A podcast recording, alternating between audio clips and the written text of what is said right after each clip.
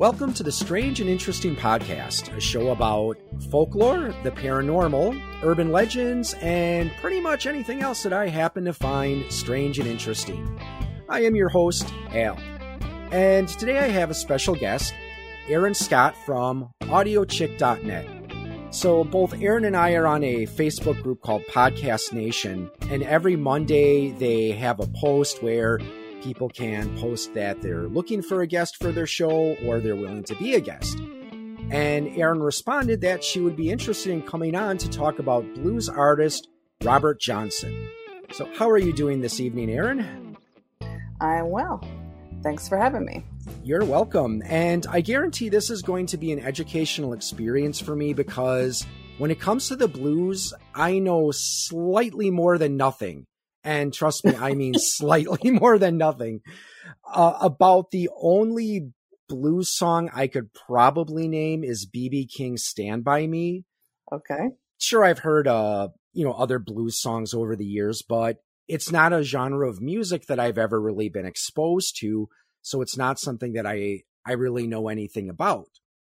This is interesting because I really don't like to show my age, but the deal is I grew up around uh, Nirvana and all that kind of uh, grunge age era. We in my state of Illinois, though, for many, I think we were on five years now, won state jazz competition. And so our garage band groups, we did not want to do anything like that. We chose blues. So we were into Stevie Ray Vaughan. It was the time that BB King was, you know, BB King. BB King was playing with U2 and um, Eric Clapton. So my first actual concert was with Eric Clapton. So, and then, yeah, we were sad and it was near us since we were north of Chicago in the suburbs when Stevie Ray Vaughan died in the car crash, uh, or uh, excuse me, helicopter crash in Wisconsin. So it was a big deal for us.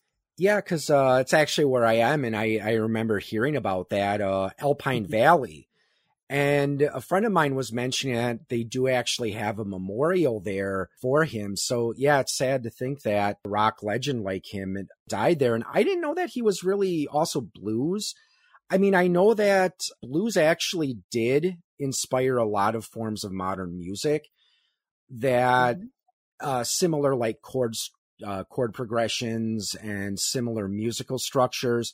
And when it comes to blues, that's about the extent of my knowledge the interesting thing too is I'm third generation Texan. Daddy took me from Dallas to Chicago when I was in junior high.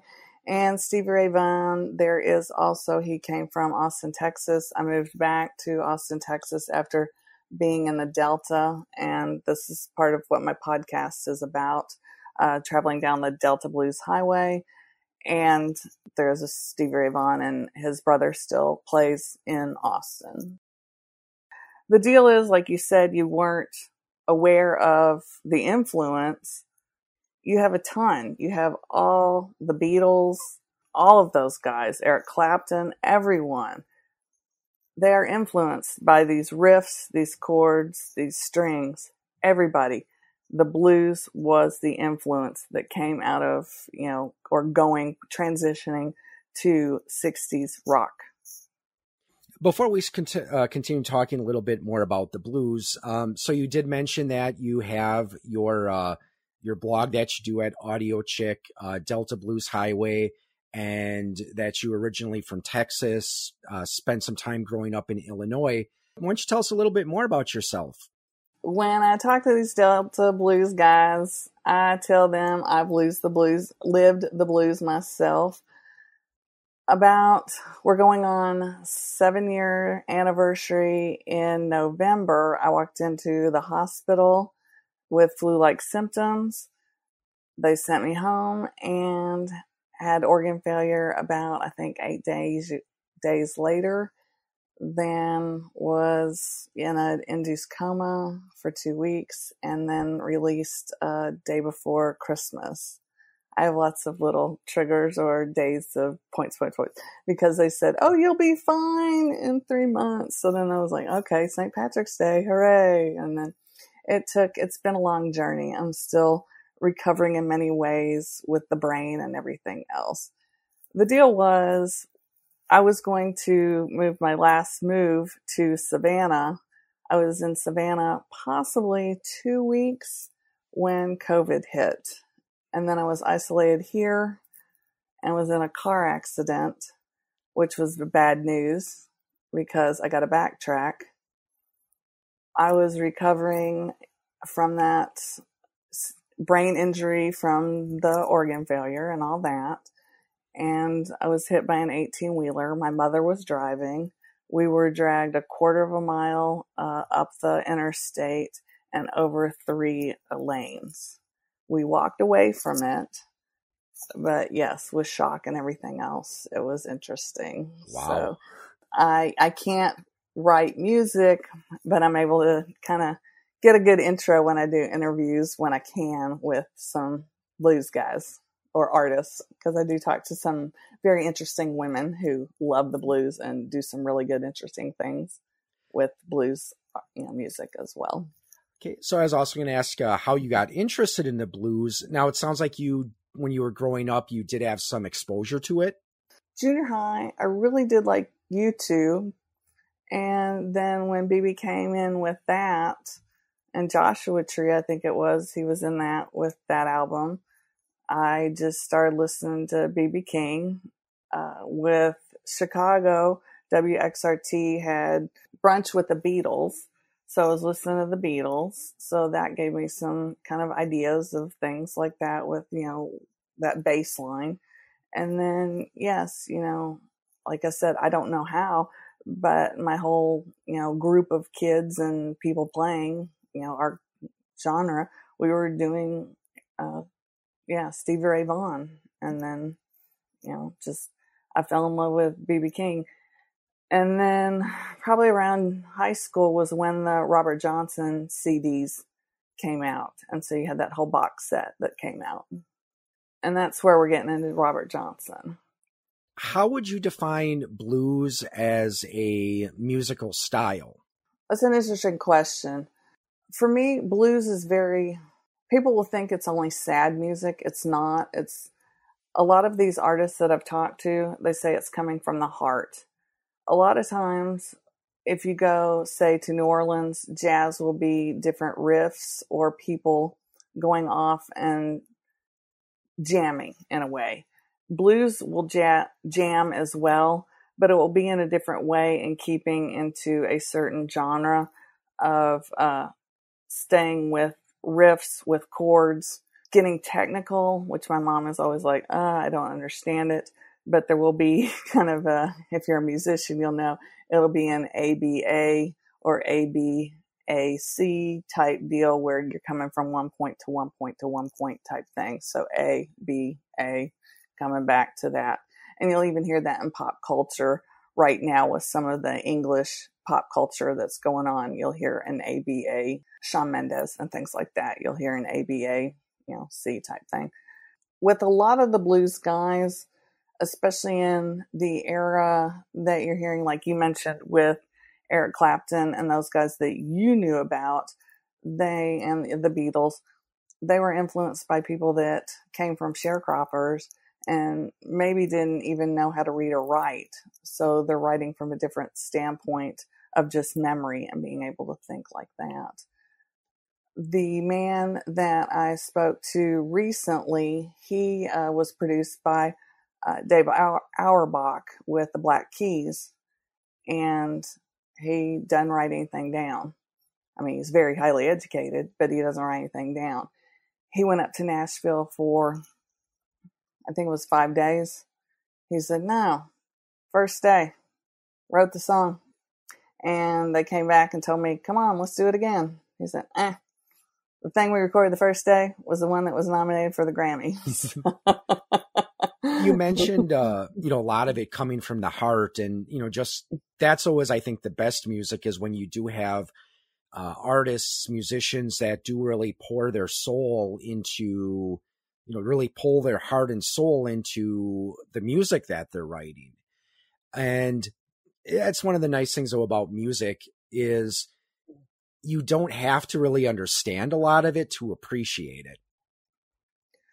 A lot of this too, if you'll look into these artists or read history or biographies or things like that, they come from they'll come from church and then move on into blues or you'll hear about say juke joints and the naughty things they did on the juke joints was saturday night and then they were going back to church sunday uh, so yeah you'll have two different things going on there but a lot of these guys yes well they were guys then you didn't have many women but that being said, you had like Ma Rainey and things like that. She was playing as well and singing. And so you did have as many women. And that's, I can't pull it up. I'm not as much of a historian, but it is on my podcast that there was a man who he made me cry saying, Aaron, you're doing the same thing.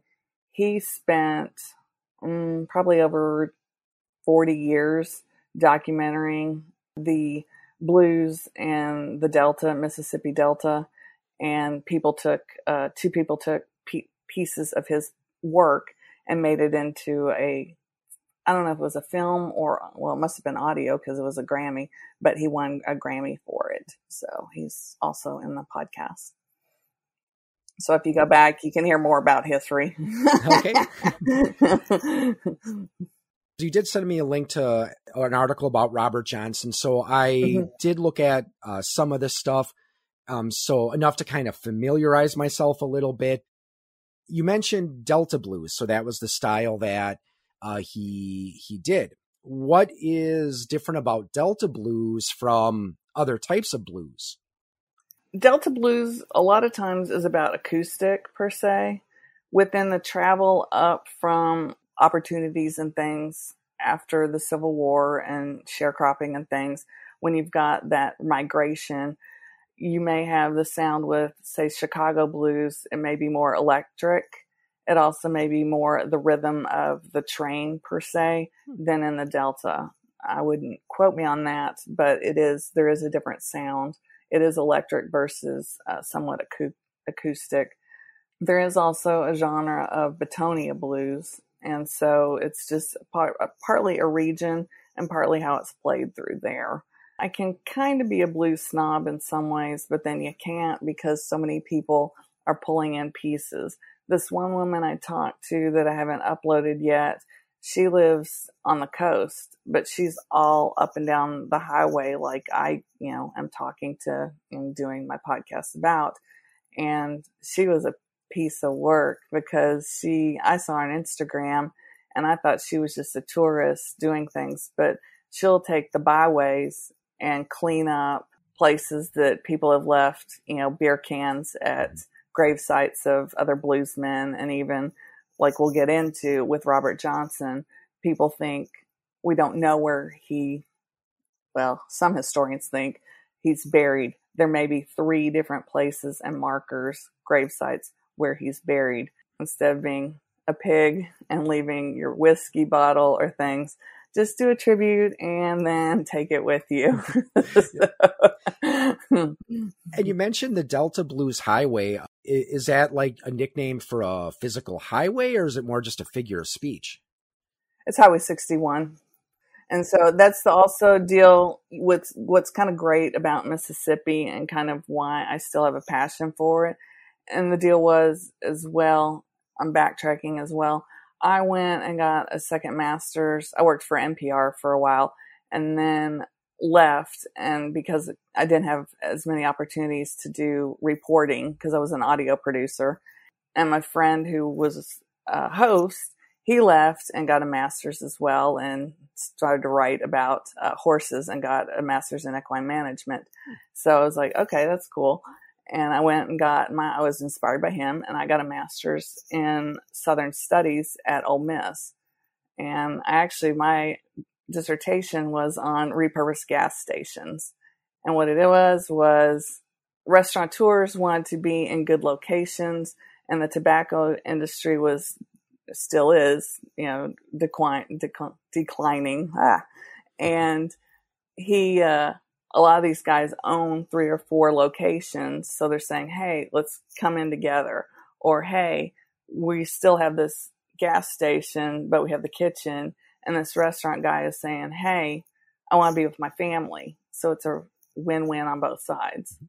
And also, you don't have to clean, you don't have to pay for all this other stuff. So it's great. You can also have casseroles. So you have people running and gunning to get to the refrigerator to get a casserole and not stay in for the whole thing. And that's also a surprise, especially in Mississippi, that you can buy muffulettas or you can buy Chinese because there's a Chinese in culture because of the railroads way back when things were being built.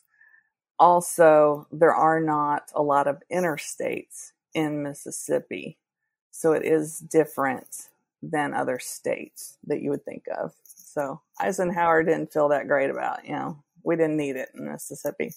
Yeah, I remember uh, I looked at your website and you mentioned that going from uh, analog recording to uh, digital. So I'm I'm guessing that was probably an interesting transition. For me, it really wasn't. We had a class where we were cutting tape, so to speak, true tape, and so that didn't make. I mean, it made sense to me. And then the biggest deal was just fighting people or people in my class about how much information or megabytes you could put on a drive at that point. I went off on that was my bachelor's degree. I went on to get my master's degree in audio as well. And they would wipe the hard drive off every week. And so it would take mm, probably two hours to upload my thesis again. And I think I had um, maybe three I don't even know now. I can't even think because of the brain injury from my uh, illness.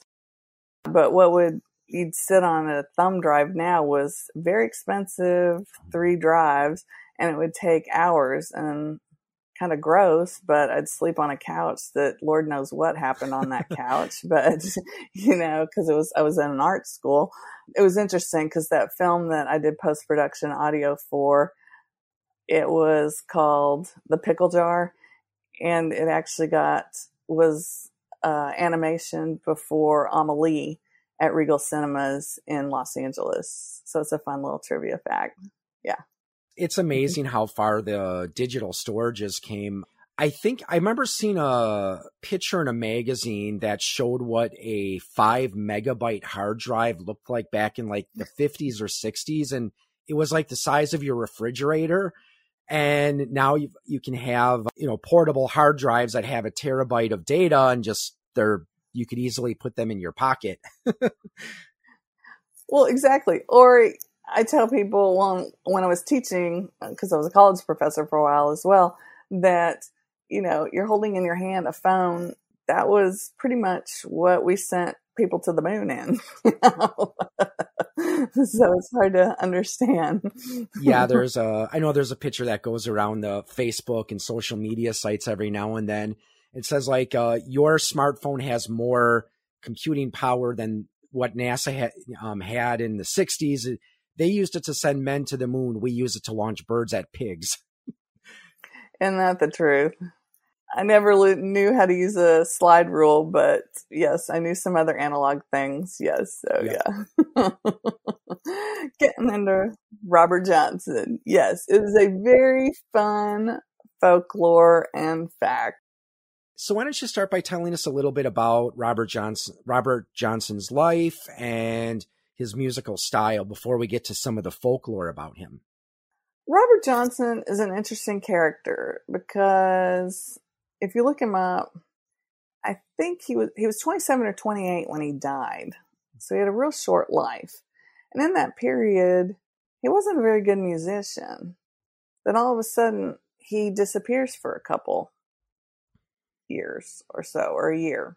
And then he comes back and he's great and he gets recorded. And so that's where the folklore comes about he, like every other bluesman, probably couldn't keep his pants up. was married, uh, supposedly, depending on Wikipedia and other sources, because there are there isn't a lot known about this man. So you have, I think, three documentaries on him and maybe two books. There are only three verified pictures they found one other photograph of him that is disputed whether it's a verified photograph of him or not. So this man, it's just, it's just interesting. And that's why there's this folklore and fact of him of what went down with him. And I think that's one of the reasons as well. Plus, when the CDs came out at the time when I was in college, you know, you had a two box CD of him that I became interested in him. And, you know, also just to push out a little more, uh, with Oh Brother, We're Out There, Are There? He's in that. Yes, yes. So I think that's kind of fun too, putting him in there as that, as kind of a character, a recording artist. An interesting thing too was, which I think is sad and true of many artists of the time and even now, uh, the resid- residuals did not come to the family. So he kind of got cheated from that. But he didn't get to live to see a lot of the cheating of that either.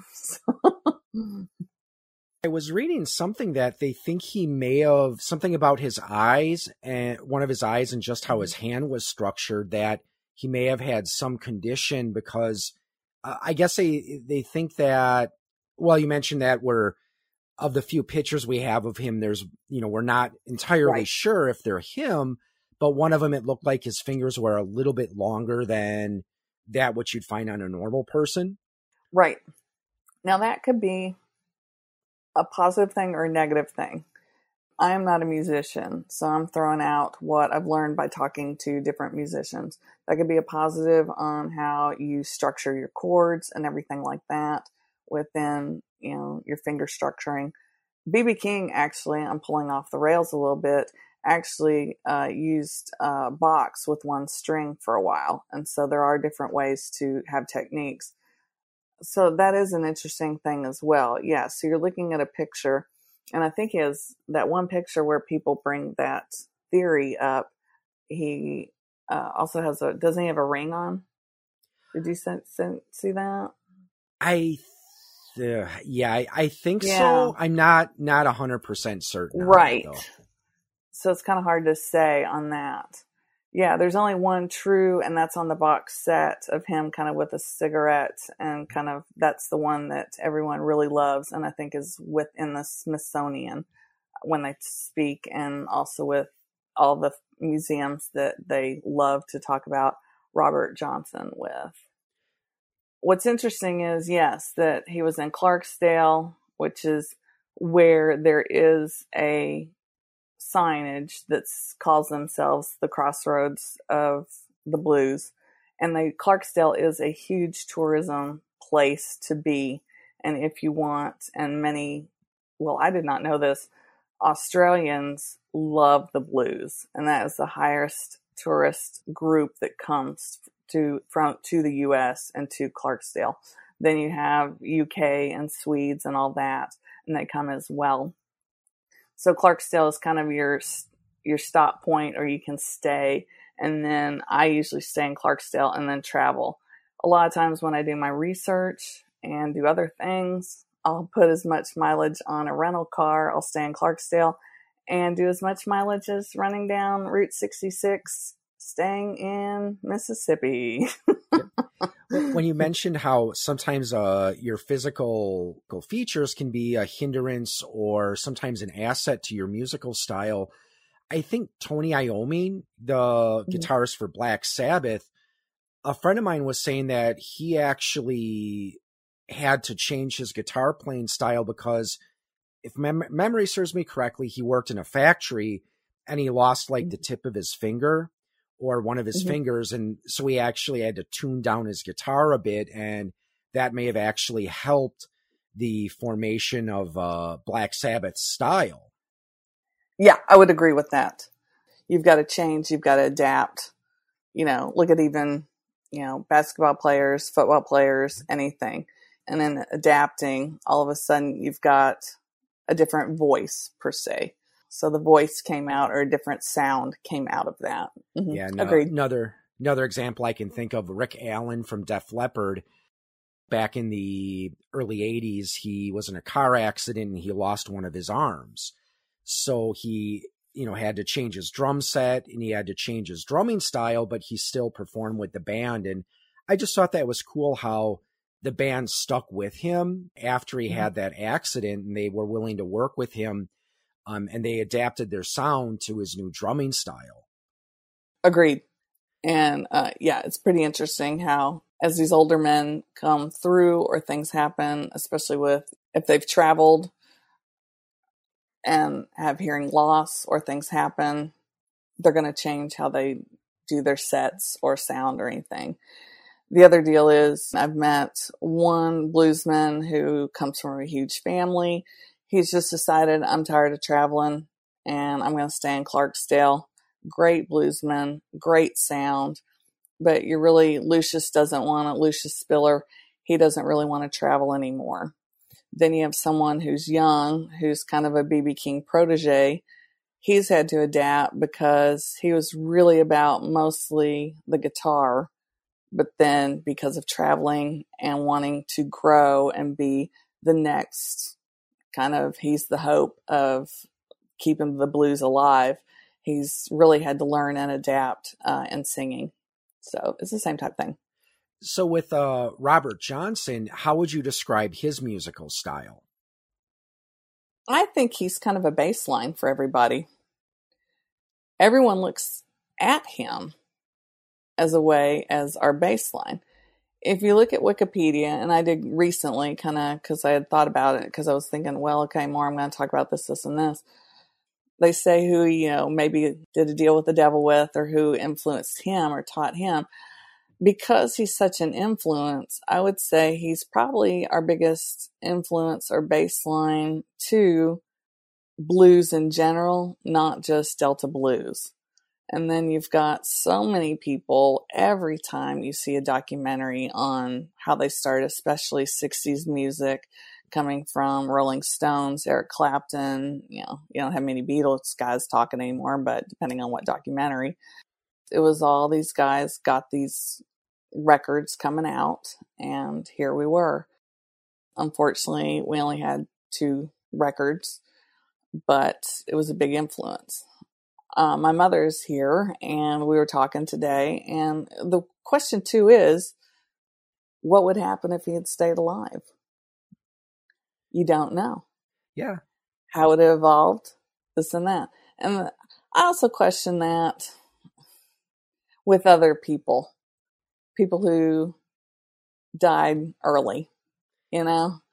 And it's not just artists, it's also politicians and other things. We put people on a pedestal or, and they are heroes. They did work hard. They did do things, but do other things as you grow older or power and other things happen. How does it influence you? Do you stay grounded? Do you, you know, what happens? It happens to all of us yeah, so it makes you wonder if he did live longer, you know, would he continue to have evolved as a musician and maybe taken his style in a different direction? Would he have stayed the same kind of person he was? Or unfortunately, sometimes you hear stories about rock stars and not just rock stars, but actors and other celebrities who they become world famous and then they they let it get to their heads where you kind of wonder how they get through a door with how big their ego is. With his generation, though, it is harder because, and because BB King's a little bit later, but you do hear about, I don't know if, well, your listeners know about the Green Book. We do have that movie about the Green Book. And so, and there is in Clarksdale, Riverside uh, Hotel is part of the Green Book where people could stay traveling would be difficult. You have to stay at people's homes to travel. He did a lot of performing out of people's homes, even when he was alive and knew what women would take care of him and things like that. And even he'd be, you know, playing at someplace and then go home with somebody supposedly.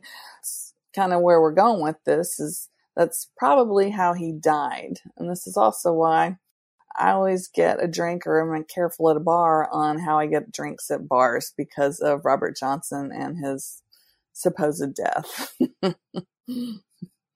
I remember reading something about that. So how why don't you tell us a story of uh, how Robert Johnson was believed to have died?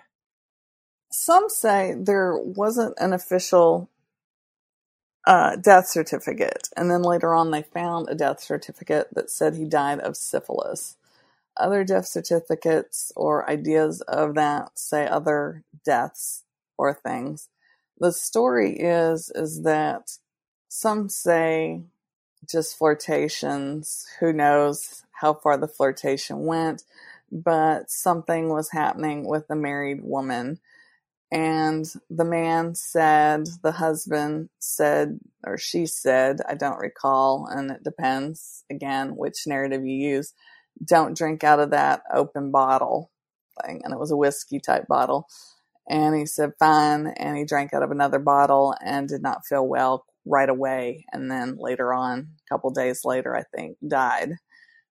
And and so that's kind of did he make a deal with the devil? Did he not do well with that? And that's how he died. And in these days and times i definitely only buy my beers and watch the bartender open a bottle of beer or a can of beer because of that.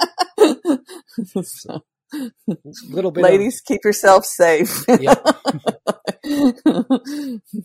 so the uh, now you did mention the the deal with the devil, so that seems to be one of the things that people remember about Robert Johnson. So what is the story behind his supposed deal with the devil? Many think he wasn't very good with the guitar. Most people say he was decent with harmonica and okay with the guitar then there's a hiatus of playing. So there's somewhat documentary or ideas that he just went off. Nobody knows where he went. Then folklore says, supposedly, and many people, and you have that culture with slavery, and even I'm in Savannah right now with voodoo and Gullah and Geechee with that type thing, that at midnight, possibly at the crossroads of two roads, U.S. highways. Right now, we say Highway 61 and 41, I think. At uh, midnight, he spoke with the devil, and that's when he became a great guitar player. And that's when he was able to travel to Texas and get the recordings he needed and became the recording and guitar player and bluesman that we know. Many people do believe that, and I spoke with a man, which the museum is unfortunately closed because of money, in Tunica, Mississippi. It was the Tunica Museum. Uh, I with, spoke with him. He definitely was a believer in ghosts. I have seen auras, and I've seen auras and things since I was 16 so I definitely listened to him and believed him. He said that, and he said he'd take me to where supposedly Robert Johnson was buried, that radios, uh, stations, if your radio's on, will change or mm. things will happen. So it'll change to a blues song or something like that. I just talked uh, to the um, Mount Zion foundation that works with keeping blues markers and artists that do not have graves or keeping those graves alive and uh, Baptist, Mount Zion Baptist, and other uh, Bap- or black, uh, small black churches uh, within Mississippi and I think even Texas alive. So there is, he said, one of the three places that Robert Johnson is thought to be buried is not, but they have a, a memorial. The problem with that is they've had to replace the picture of Robert Johnson on it three times because somebody's taken it. Uh. So please take a picture and not take take the picture if you go. There is off of one site that when I was talking to people or on Facebook, and that may be the place. I love it. It's off of the road. You got to turn onto Money Road to get to the grave site. One site supposedly close there is there's a pine tree there. I always thought, and talking with the man with this foundation recently, like I said, I haven't uploaded that episode yet. I just recently spoke with him he said, I always thought the markers or the trees or whatnot was because it was they could not afford a gravestone. And he said, no, that was not it. It was partly in memorial. And I think that's partly because of the African traditions and things like that. So we're getting somewhat into African and maybe voodoo and Gullah type. Well, not Gullah Geechee because that's the island type and coastline, but still you're getting into a subculture of things like that. Okay. So. So the a lot of the folklore, it's your standard Faustian type deal where um, someone makes a deal with the devil and in order to get good at something, but usually the person ends up dying young or there's a horrible price that they have to pay some somewhere down the line. The one question also is with the folklore is that the devil played with him in the recordings. Hmm. So I thought that was interesting. I recently saw that that there was possibly a second guitarsman, but you don't really hear it or see it or know who it was. So that might have been the devil. Either way, you know, I've personally, like you and I talked about, me feeling or seeing auras. I have not been to those sites. Now I'm really curious. Personally, in Mississippi, I did not go to a lot of old places. I've worked in theater and worked in many old theaters and places, and definitely here in Savannah, been in old places. The only place I was in a Confederate uh, cemetery, pretty much, and uh, my car wouldn't start. So that was hmm. my only experience within Mississippi. And I just said, knock it off. And then my car started. you just told them to behave. Tell all those, you know, tell the energy to behave and you're good to go. yep. So it's not unusual sometimes for different folklore tales to have variations. Now, are you aware? Are there any variations to the story about Robert Johnson is, and his supposed deal with the devil? Not that I know of. I think mostly, yes, they believe in his death. Most people don't really believe that the syphilis thing is there. They do believe that he was murdered. Mm-hmm. Uh, a lot of people do believe they are angry since the CDs and the box CDs came out that the surviving family did not get the money. I think most people enjoy the story and the folklore. I think that especially since it's his influence has been such an impact in music in general and rock and roll and the evolution of rock and roll that people love that type of folklore going into it and hearing that maybe that happened with other artists as well or that type of you know intertwine comes within all of rock and roll and things like that and the blues still you're living you're you're living a soul. You know you go to church or you may leave church or you were influenced by church music and then you started to play the blues and your mama wasn't happy with you doing that and you know so you are doing a little devil's music, so yeah. well, I'm I'm a longtime heavy metal fan, so trust me, I, I know all about devil music and, and those kind of things. yeah. but like actually here's a question I just thought of off the top of my head. Mm-hmm. Occasionally mm-hmm. you'll hear stories about people believing that the ghost of a famous person haunts an area where they died or where they frequented. Are there any places where people think they've encountered Robert Johnson's spirit? I haven't really heard that. Like I said, okay. all I've heard is just um, the gravesite, possibly in general. The man I talked to that preser- has the gravesite uh, preservation, he suggested, which was funny because the man with the museum that I talked to in the way passed before I was sick. So I'm like, eh, I don't really remember this conversation. It's just on tape, air quotes because it's all digital now. Yeah. He said that that there had been more and heard more stories. The man with the foundation just suggested you go and play your guitar at where you thought it should be and it would be an influence. The man backtracking in Tunica with the guy who was a big believer said, don't go there in the dark. so I don't know what.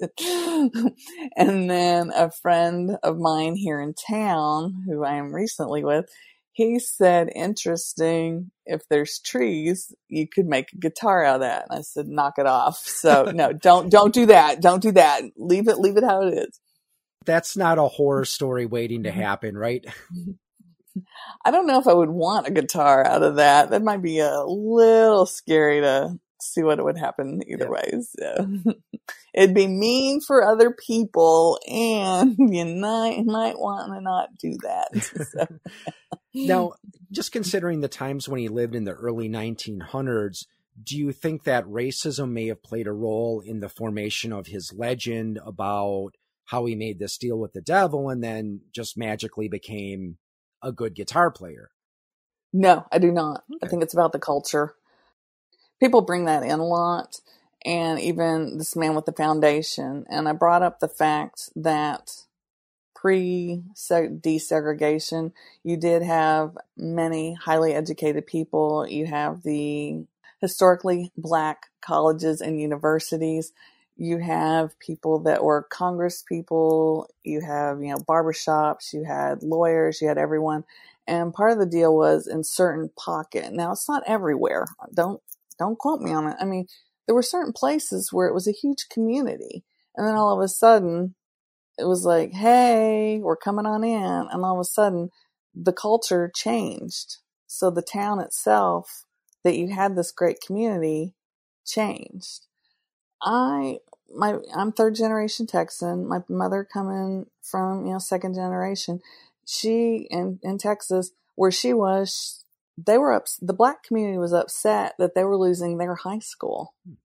When people bring up race, it's an interesting question because I've, I grew up in, well, I went to a Catholic school where we had Filipino, Indian, uh, a Baptist teacher, an Episcopalian, and handicapped student there.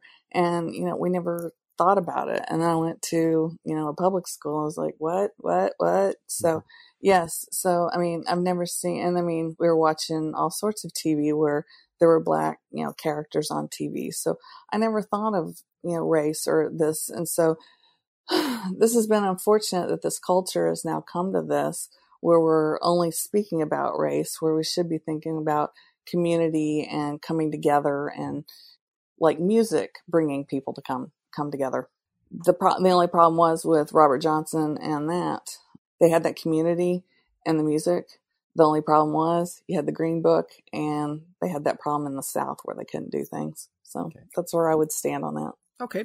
Now, if uh, someone wanted to check out Robert Johnson's music, are there any songs you would recommend as a good starting point? uh, this is. I had a professor laugh at me for this because I laughed. This will be for you too. I had a friend who kind of made a metal type, and I was like, what is this mix to make out with? And I was like, what is this? And then I played Robert Johnson to make out with him as well. and my friend later on, when I shared my mentor when I was in undergraduate, when I re- mentioned that and told that story in graduate school, he's like, both of that is weird, Aaron. I said, I know, I know, I know. So now for me, I was always playing the full CDs of Robert Johnson. So now I really don't have an idea of the favorite song. I just kind of drop him down and let him play. And it's partly because it's so old school that it's, you know, a scratchy, you know, it's not clean like we're yeah. used to. So that's why I'm just like, okay, let it rip. yeah, and there is something to be said about listening to those old recordings uh, because I think you know a lot of the younger generation nowadays, you know, yeah, they grew up with the crystal clear audio of CDs and MP3s, so they listen to older stuff, whether it's on records or cassette tapes. And for them, the, you know, the hisses, the pops, the crackles, the white noise is distracting. But I mean, I grew up listening to cassette tapes. So and vinyl records. So for me, it's like more nostalgia than distraction. mm-hmm. That needle drop or whatever, and yeah, everything like that. That was great. But vinyl ga- vinyl is coming back, so yes, we can love that. Yeah, so. there. I've heard that there are some artists that still occasionally release albums on vinyl. Mm-hmm. Um, I mean, I know now they even have. Uh, I mean, my my wife's parents have a record player that plugs into a USB drive, mm-hmm. so you can plug it into your computer. So that's neat. The only thing is, though, I mean, cassette tapes are cassette tape players are actually getting a little harder to find, though, which is kind of a shame because I still have some albums that I've only found on cassette tape and I've never found them on CD. So sometimes listening to them can be a challenge, you know, if you don't have a working yes. cassette player. Yes. Or you had the pencil that you had to sharpen. Yeah. Oh, yes. I, up your... I remember those days where, yes, um, yes. and there's a lot of good memes that go around Facebook about that. Like, there's one that shows a picture of a pencil and a cassette tape, and it's like, how to date yourself. You know, if you know the relationship between these two items. I have a funny story where someone texted me a quote mixtape. We'll do air quotes on that, but it was of a playlist that she thought she was sending to her boyfriend. I haven't talked to this woman in three years or more. And I said, I think you sent this to the wrong person. It was very interesting what she chose as well. And it was nice to connect with her, but it was very interesting her choices of what she sent to her boyfriend. So yeah, we'll leave it at that. Yeah. and I'm like, "Oh, are you still with that guy?" And she's like, "No, different boyfriend too." And I was like, "Oh, interesting." so, now yes, sir. Now you mentioned on your website that you're currently working on a book. So, what is this book that mm-hmm. you're? Why don't you talk a little bit about this book you're working on? There were two. Uh, my web designer put that out there. I was the book was supposed to be. This podcast is was originally. I wanted it to be the like I said earlier, if y'all are listening still, um, about the uh, repurposed gas station food and the people. And what it is is mostly, and this is the podcast. When once COVID hit, and I got in that car accident in Savannah and had kind of PTSD from the 18 wheeler, and I was so isolated. My parents said, "Come on up to Chicago." So I had all this audio, and I was like, "Okay, I have all this Mississippi tape that I haven't used." And I kind of changed it up or called people that I knew and decided because um, backtracking again, the friend that had gone and done uh, equine management and been a host at NPR, he, uh, well, because nobody's racing during COVID, he uh, did a podcast as well. I'm like, okay, make a podcast.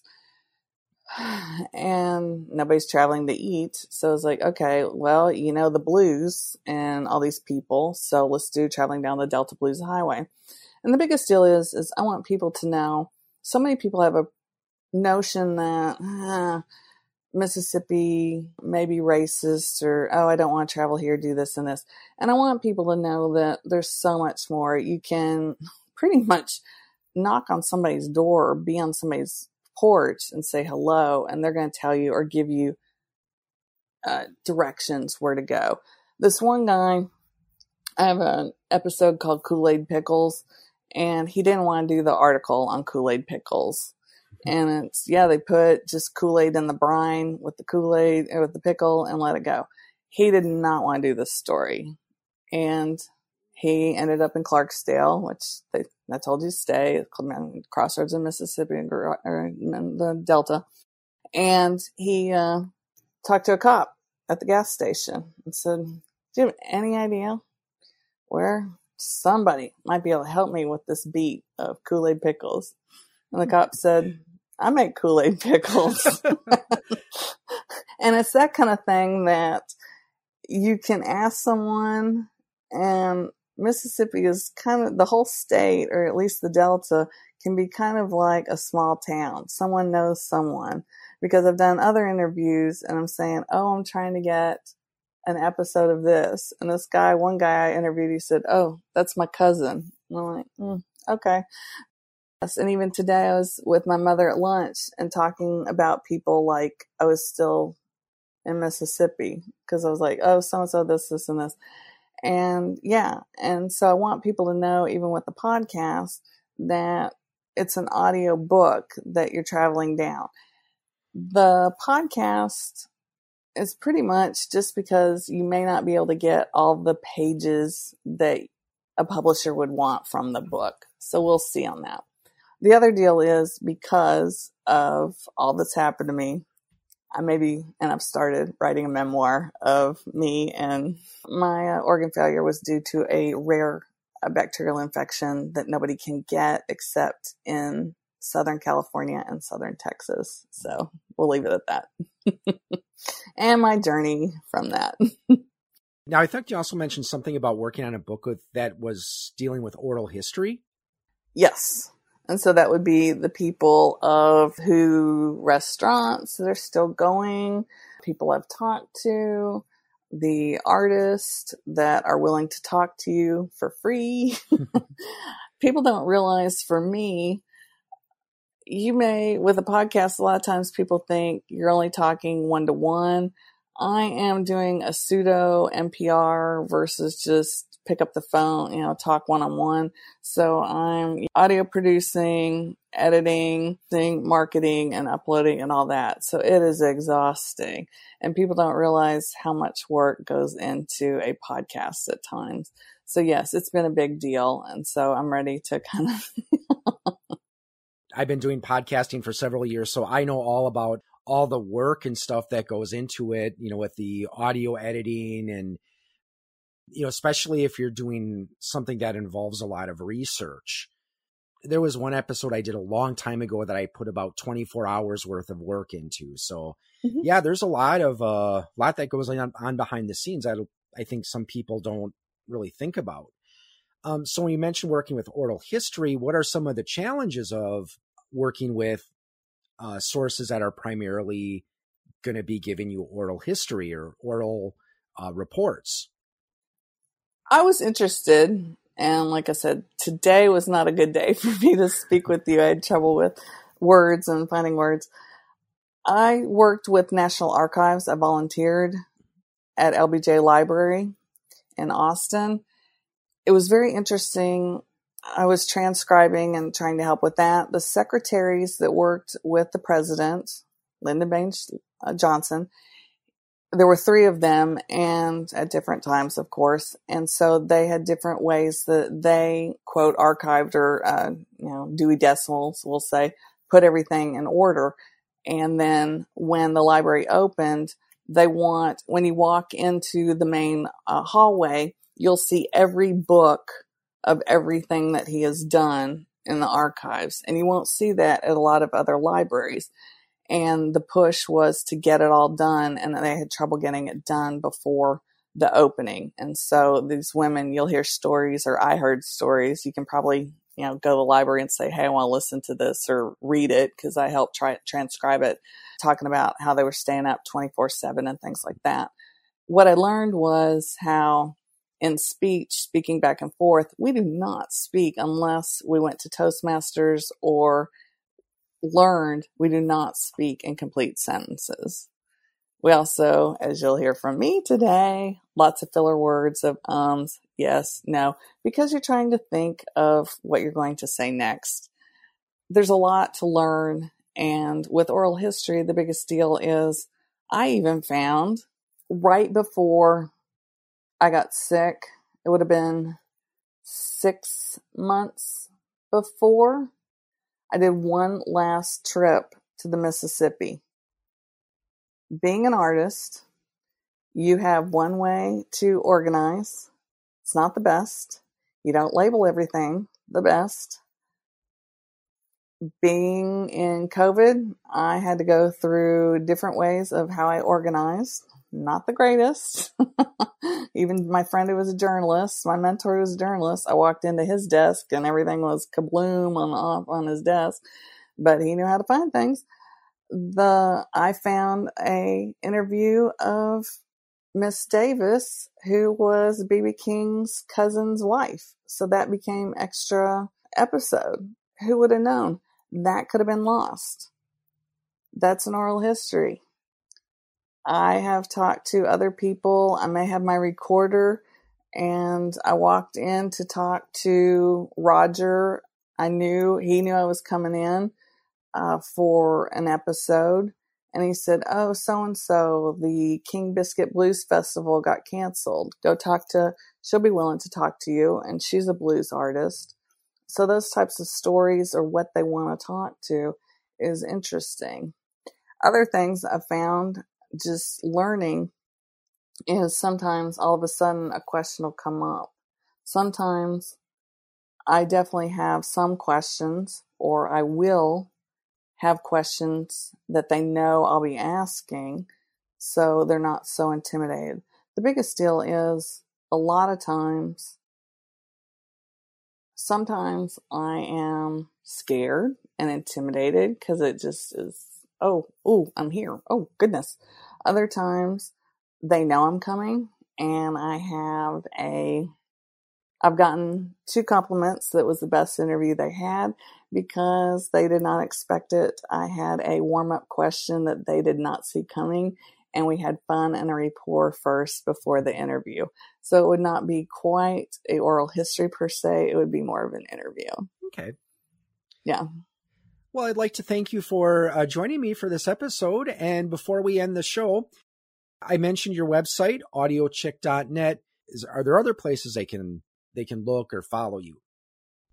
It's audiochic without the K okay. dot net, and that is the same thing with uh, the uh, with uh, you can find me that at Twitter and audiochic without the K at Twitter and Instagram. Traveling down the Delta Blues Highway is on Spotify and Apple Podcasts and it's on Buzzsprout in some way. I have no idea, but people find me there as well. So. And then the hopes are we're having a hard time doing this right now. I'm co-producing with a very amazing 12 year old. We're trying to do a sports mascot podcast, but that's in the works. So we'll see about that. Uh, hopefully, uh, the next season, I did not think there would be another season of this because I was going to wrap up uh, with traveling down the Delta Blues Highway. I may, I do not know, I'm not promising, travel down the Delta Blues Highway and hit blues markers and just talk to tourists and see what they do. So do an oral history like that. But yes, go forward on the sports thing. I was doing the sports mascot thing back in 2007 and I'm re-upping on that. It's a little more difficult now though, so it's kind of fun though. I'm sure there's probably a lot more to being a sports mascot than people uh, think. I mean, I'm, I'm sure there's people that think that, oh, you just put on a costume and go out there, but there's probably a lot more to it than most people realize. You've got, I've been talking to a few live or trying to get the live mascots, so the animals, and then there are a lot of impromptu or not true mascots that I've been trying to get interviews as well. So it's kind of been an interesting journey and that's been a totally I would say more difficult producing and trying to get the interviews actually than this one. So fingers crossed you'll see something in I don't know, a year maybe. I don't know. well, good luck with uh, finishing writing that. Yeah. And, um, like to thank everyone for listening. And again, Aaron, like to thank you for joining. And until next time, everyone, stay strange and stay interesting.